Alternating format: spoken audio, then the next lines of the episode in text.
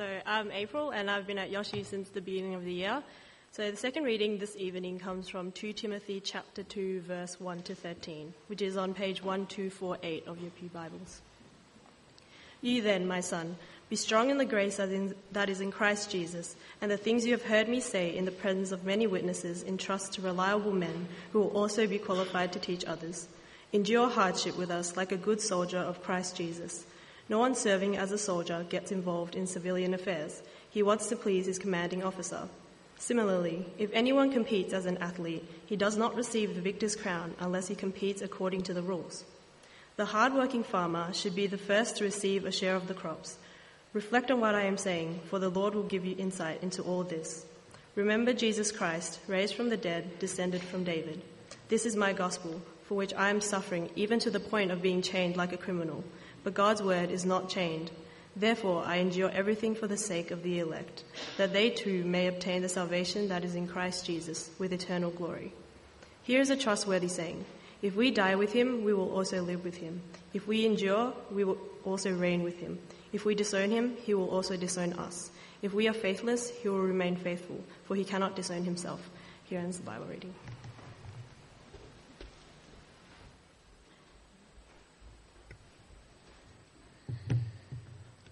Okay, so we're going to have our uh, a look at this passage that was just read out to us. Uh, we'll just get set up. Now, uh, there were there were outlines at the door, so if you have one, you can use that. And keep your Bibles open. We'll work through most of this passage.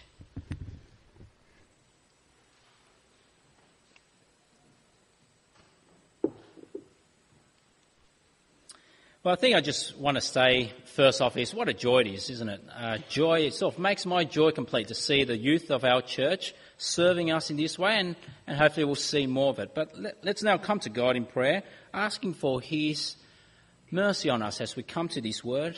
Uh, we ask God for His wisdom to understand it. So let's pray. Heavenly Father, we praise you for the youth of this church, and we pray, Lord, that as we consider this text, that it may be a challenge to us in how we live and how we do ministry. We pray, Lord, for humility. Uh, we pray, Lord, for your grace. And we pray this in Jesus' name. Amen. Okay, well, I'd like to um, begin today with a question. So I want to, I, I notice that there are a lot of guests amongst us. Uh, so good to have you amongst us. But so this question might not be relevant to you, but uh, let's see how it goes. Ask the person next to you how long you have been coming to this church. So let's do that. I'll give you 20 seconds to do that. So how long have you been coming to this church? It might only be 30 minutes, but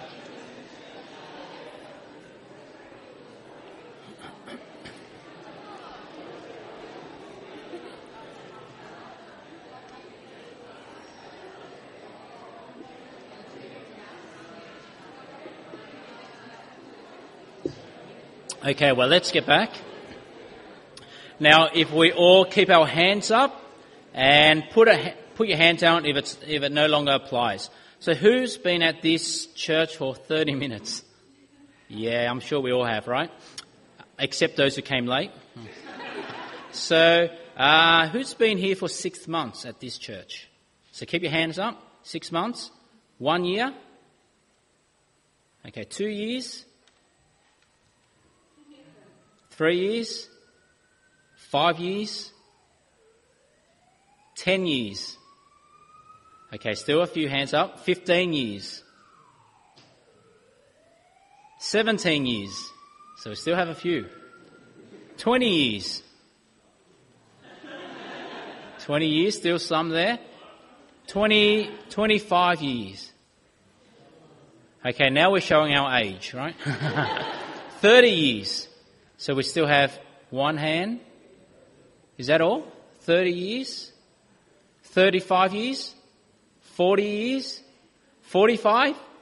So it was 40 years. John Gooding.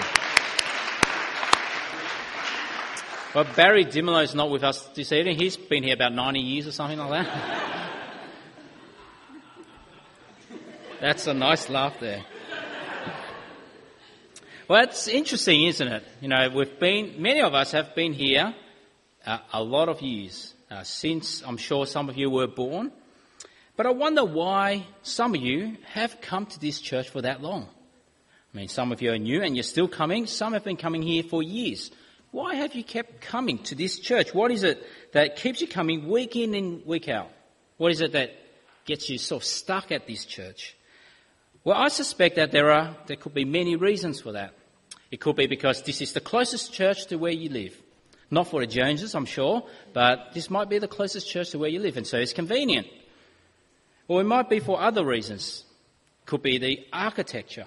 I mean, you look around, looks like a church.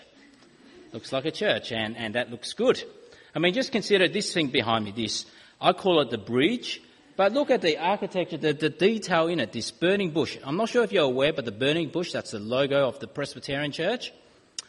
Yeah, not aware of that? Now you are look at, look at this amazing structure here. It's like the bridge. I, I consider it a bit like the, the bridge on the Starship Enterprise. well, there you know the geeks amongst us. or it could be because you've just grown up at this church. Uh, this is where you've always gone, and this all you know of church. It, it could be because this is a good place to find a husband and a wife.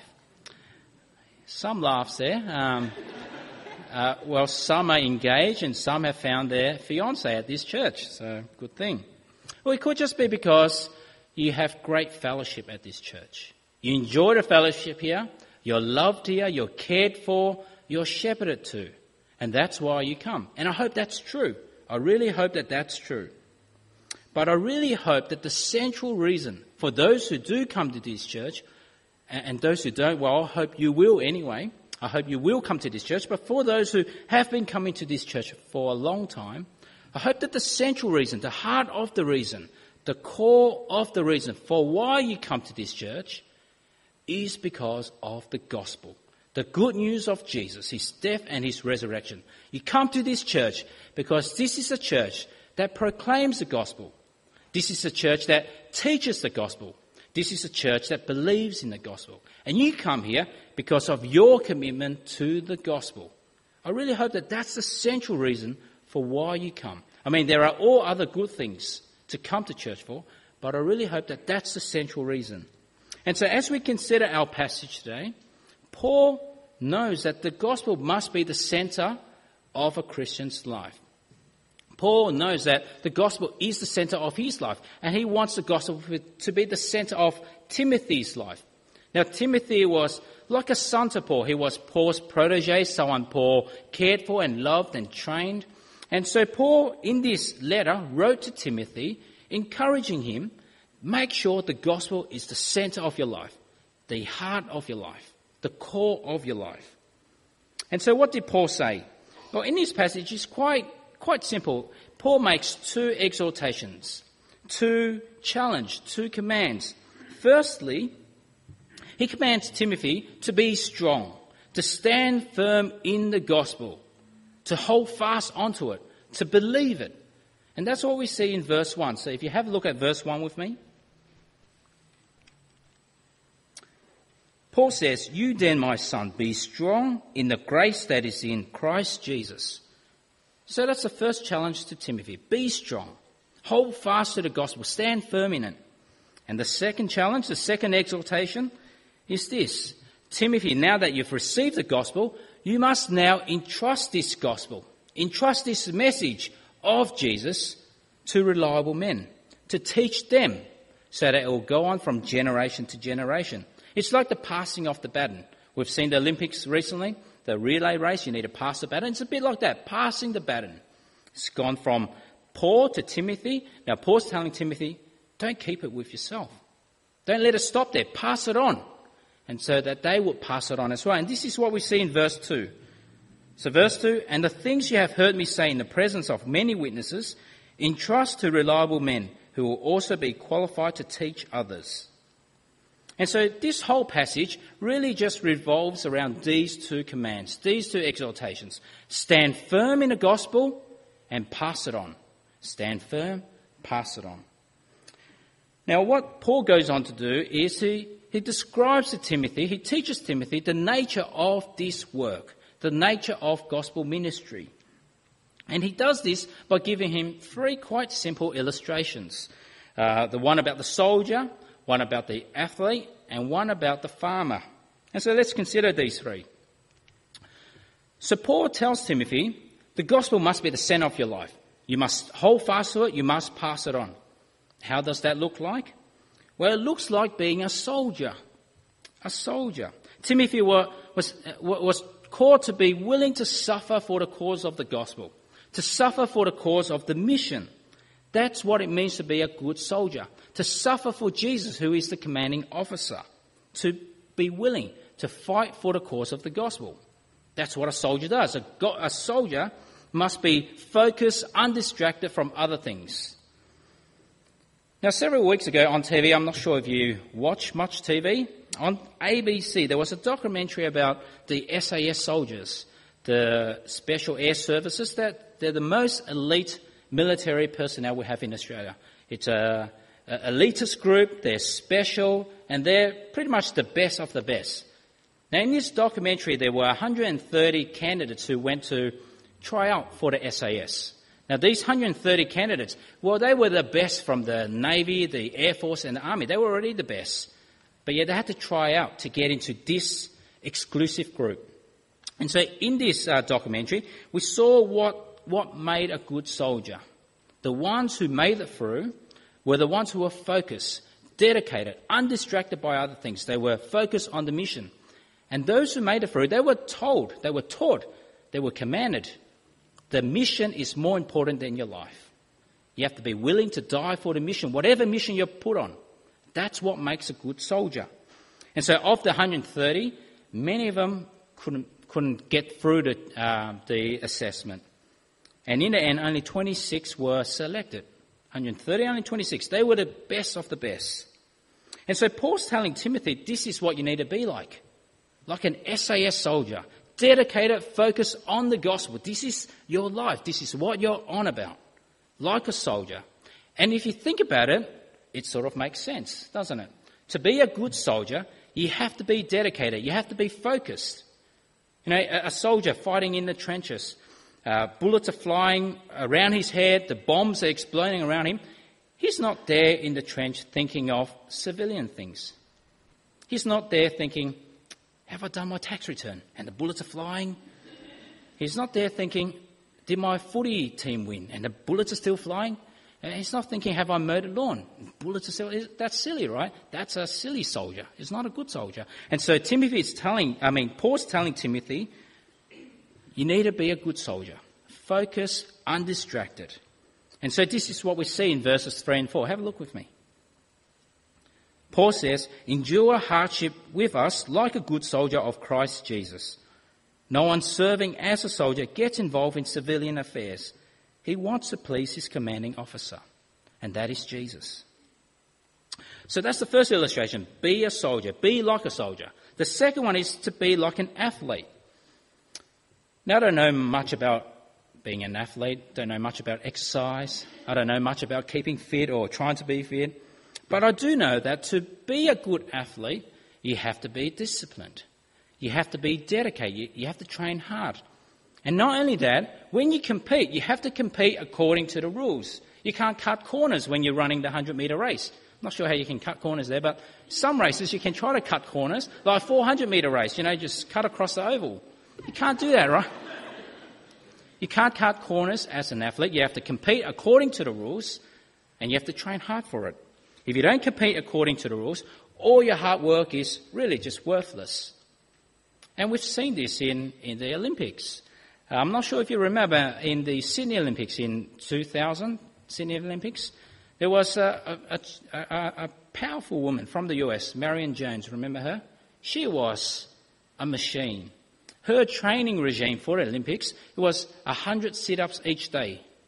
100 sit ups each day, amongst other things. She was like a machine. She was powerful. And so she went on to win five Olympic medals. That's heaps. You know, in the swimming pool, you can win five and it doesn't mean much. But on the field, winning five, that's a lot.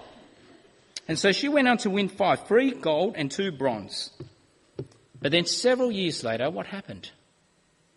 She was found to be a cheat. She took drugs. She cheated. And so she was stripped of her crown. She was stripped of her medals the one we thought was a champion was in fact a cheat. one who cut corners, the, the one who's really a loser. And so Paul's telling Timothy here, you are to be like an athlete. In your life, as you focus on the gospel, on passing on the gospel to the next generation, you are to be like an athlete. Don't cut corners, Timothy. Don't cheat, Timothy.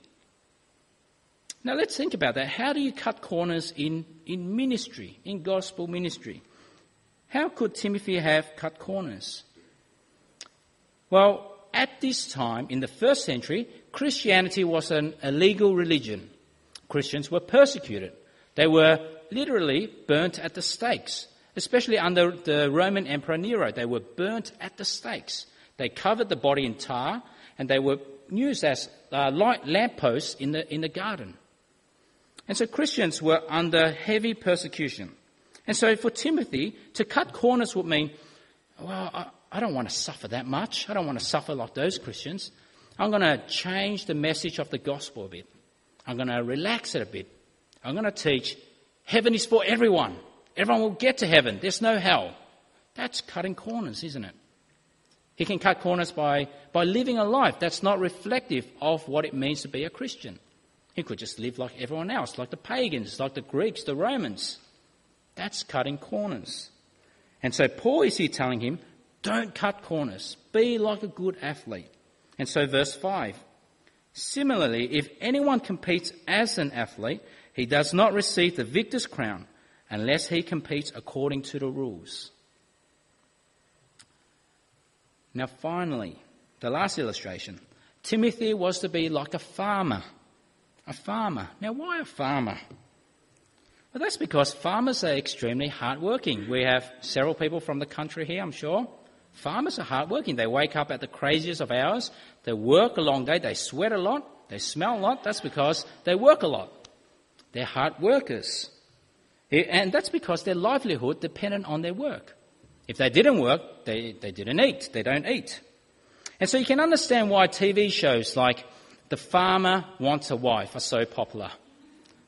Now, now mentioning that, I'm not saying I watch it in case you think differently of me. I've never seen a show. I don't intend to watch a show. But you can understand why it's so popular. Why women, why ladies will sign up to this show to be embarrassed, uh, uh, uh to seek a husband. Why would they want a husband, a farmer husband? Well, it could be many reasons, can't it? I'm sure there are. It could be desperation or any other. But I suspect one of the reasons is that farmers are hard-working people. And so they have some, uh, they can trust a farmer. They're hardworking, they will take care of the family. You know, you don't have TV shows. I was thinking about this. You don't have TV shows. Presbyterian minister who is single wants a wife. I'm not single, I'm, so I'm not talking about myself, but you don't have minister wants a wife, right? Because people know ministers, they just work one day a week. They're not hardworking, right? Yeah, little laugh there. That's not true. And so Paul is here telling Timothy, as he ministers in gospel work, he needs to work hard as a farmer. If he doesn't work hard, there will be no harvest. There will be no fruit. There will be no gospel growth. And so verses 6 and 7 Paul says the hard-working farmer should be the first to receive the share of the crops. And then Paul goes on to say, reflect on what I am saying, for the Lord will give you insight into all of this. And so our passage really revolves around the two exhortations. Stand firm in the gospel. Hold on to it. Pass it on. And we have here three illustrations. Be like the soldier. Be like the athlete and be like the farmer as you do this. Quite simple. Two exhortations, three illustrations. Okay? So that's our passage. But now let's think about us today. I mean, this was a personal letter from Paul to Timothy almost 2,000 years ago, and we're still reading it. But why? It's an old letter to an individual. You know, it was written to Timothy to teach about him. How does it apply to us? How does it impact us today? Well, you see, it impacts us in every single way, in the exact same way as it did back then. And you know why? It's because we're in the same situation as Timothy. We're really no different from Timothy in that we too have been entrusted with the gospel. You see, Timothy was entrusted with the gospel and he was exhorted to do this. We have been entrusted with the gospel and we are exhorted to do those same things. Stand firm in the gospel and to pass it on, pass on the baton. The gospel went from Paul to Timothy to reliable men from generation to generation, and now it has been entrusted with us. And so today is quite fitting that we think about this, especially thinking about our youth group and seeing them run this service. To think about the youth ministry of our church, to think and to pray about it as people, as members of this church, as visitors, as parents, as youth leaders, and as the youth yourself. To think and pray about how does this passage impact what we do in youth group. And so, what does it mean? Well, well, let me ask you, what do you think youth ministry, what, what, does it exist for? What's the whole purpose of it? Well, I really hope you've seen today the whole purpose of not only our youth ministry, but our growth groups ministry, our kids church ministry, our Sunday service ministries. They're all on about this. The core of what we're on about the center of what we're on about, the heart of what we're on about, is the gospel. We want to see all youth standing firm in the gospel. That means they need to understand it. That means they need to know it. That means they need to believe it. And our passion, our desire, is that we pass on the baton to them, the next generation. And I hope that's what we want. But how do we go about ensuring that that's what we're on about? at church, in our youth group, in our ministries. How do we ensure that that happens?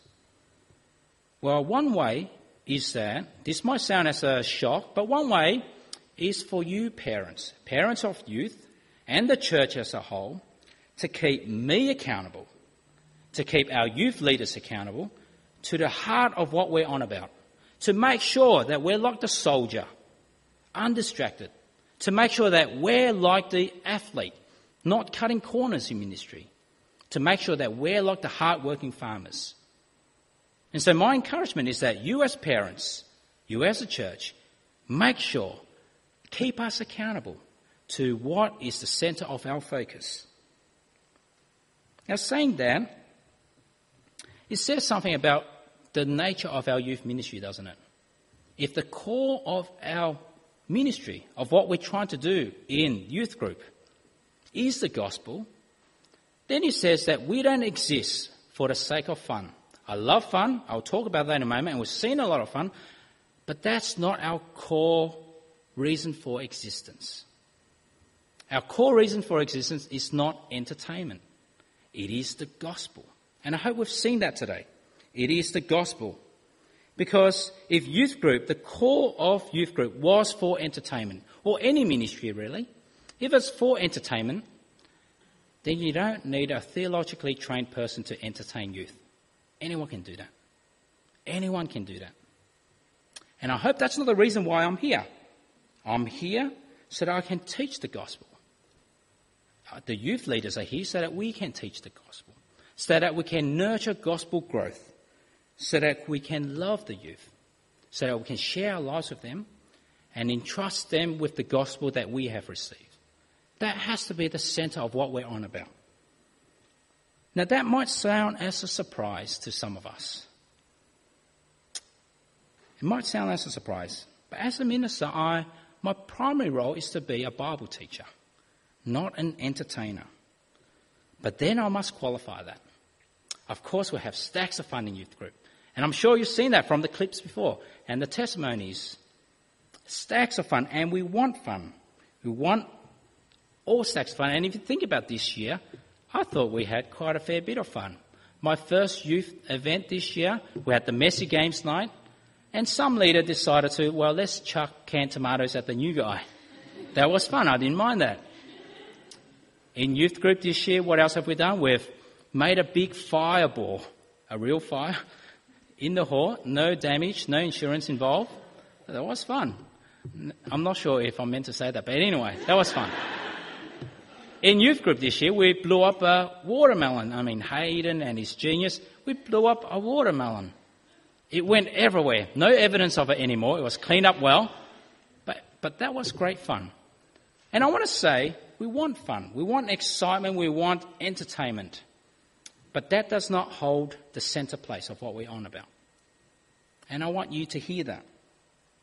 I want you to hear that because it's easy to give in to that. It's easy to just have fun. It's easy to just have entertainment. That will be easy because that's attractive. It's attractive to youth. And that's easy if we just did that. But what's hard is teaching the Bible. That is hard work. It's hard work for our youth leaders. It's hard work for us. Because if you think about it, our youth, any youth, who wants to do more study on a Friday night? I certainly don't. It's hard work. Who wants to do more study on a Friday night after a week of study? Personally, I don't. And that's why it's hard work to keep that on the agenda, to keep that as the focus of what we do. It's very easy to give in and say, let's just do fun all the time. We still want fun, but if it's all the time, then I feel like what we've done is we've been like that cheating athlete. We're cutting corners. Cutting corners on what we're really on about here. Cutting corners in gospel ministry. And if you think about it, if you think about that, if it's just all fun and entertainment, there will be huge growth in numbers, I'm sure. Huge growth in numbers. But I'm not sure whether there will be any gospel growth at all. And I've seen this from experience. Several years ago, I was involved in a youth group, pretty small youth group, started up from scratch, five people, and eventually it grew, and it grew, and it only went up to about 20 people. Didn't grow any further than that. But the idea of the youth group back then was that we taught the Bible. The youth understood that. They knew that they were coming to learn the Bible, to learn about God, to learn about the gospel. The parents understood that. And they knew that they were sending their kids hoping that they would learn something, not just to have fun. And what's the result of that group? Well, after many years, it hasn't really grown. Still about 20 people. Not much growth in numbers. But I can say there was growth in gospel. There was gospel growth. Four of those people are thinking of entering gospel ministry in the next couple of years, going to Bible college, there was gospel growth. Though there weren't num- growth in numbers, there was gospel growth. You know, they came out of youth group being fed, being made firm in the gospel, not just entertained. You numbers don't always mean gospel numbers. And so I want us all to understand today that youth ministry does not exist for the sake of fun. We want fun, we want excitement, we'll work hard at that. But that's not the center of what we do. That's not the core of our business. Because if you think about it, if youth ministry was all about that, we'll only be entertaining youth until they find better entertainment. That's all we'll be doing. Entertaining them until they get their license. Entertaining them when they fi- until they find better things to do. And that's not what we want. And I'm really sure that that's not what you want too. We want our youth group, our kids' church ministry, all our ministries to be with people who are bearers of the gospel for their generation. But of course, this accountability is not just on the youth leaders, is it? It's not just on, on, on me as a youth minister. Who else is it on? It's really on all the parents. It's really all on all the youth yourself. It's on this church. We need to keep all of us accountable to this. Because if this is what we want, people firm in the gospel, people passing on the gospel, then it needs to be all that we want. And so let me say first here a word to parents. Now I'm going to say this as a parent myself, so I don't have it right. I don't have it all right or all sorted out, but let me say this. For parents, this is, this must be what we want for our kids, isn't it? This has to be the thing we want for our kids. That they stand firm in the gospel, and that they are bearers of the gospel in their generation. That has to be top priority. I'm thinking at the moment for my daughter. She's just started school, she's still young, and obviously she's going to have lots of stress later on with studies and career and uni. But I'm thinking at the moment, and I hope it stays that way, I'll pray that it stays that way, that I'm more concerned about her faith and her walk in Christ than what she'll do for a career. And I wanted to encourage all of us to think that way. And it means thinking about priorities.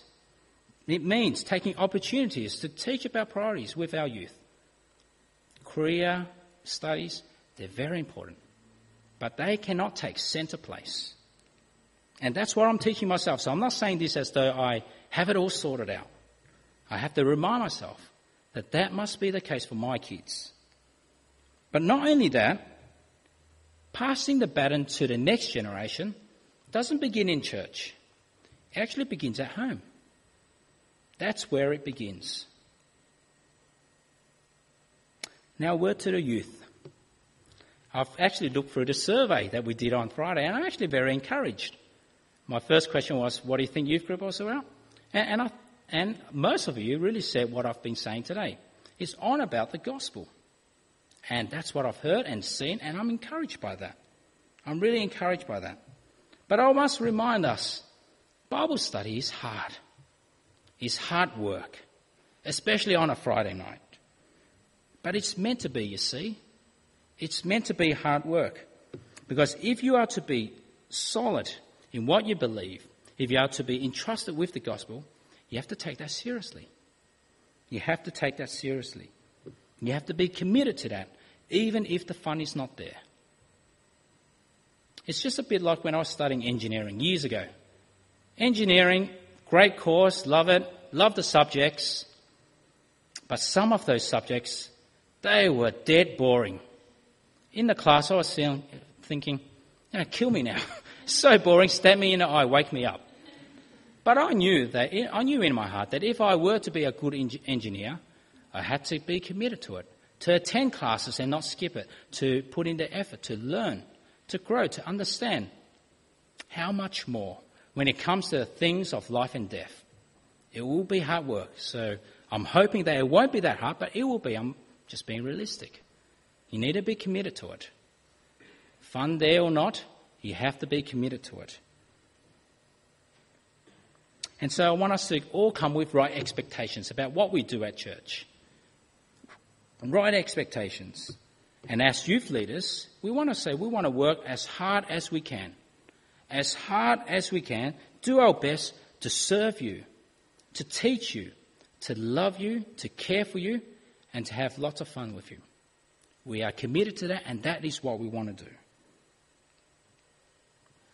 Now, for the rest of us, the church, visitors, we love for you to come to this church because it's a gospel church. We're on about the gospel. We're on about seeing people saved. But for the rest of us, if this is what we are on about at this church, standing firm in the gospel and entrusting it to the next generation, then let's make sure that we don't drop the baton in this generation. That we're not the one to drop the ball. Instead, let us make sure, let us make sure that we're like that SAS soldier, that we're like that athlete, that we are like that hard-working farmer. Let us not be distracted from the core of our business. Let us not cut corners in what we do. Let us not be lazy. Be lazy at passing the baton of the gospel. Now, we heard before, John's been about 40 years. I'm just thinking 40 years from now, what will this church look like? Who will be the leaders?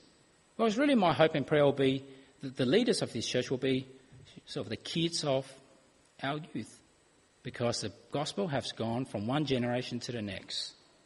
And with God's help, with God's help, I think we can do this. Amen.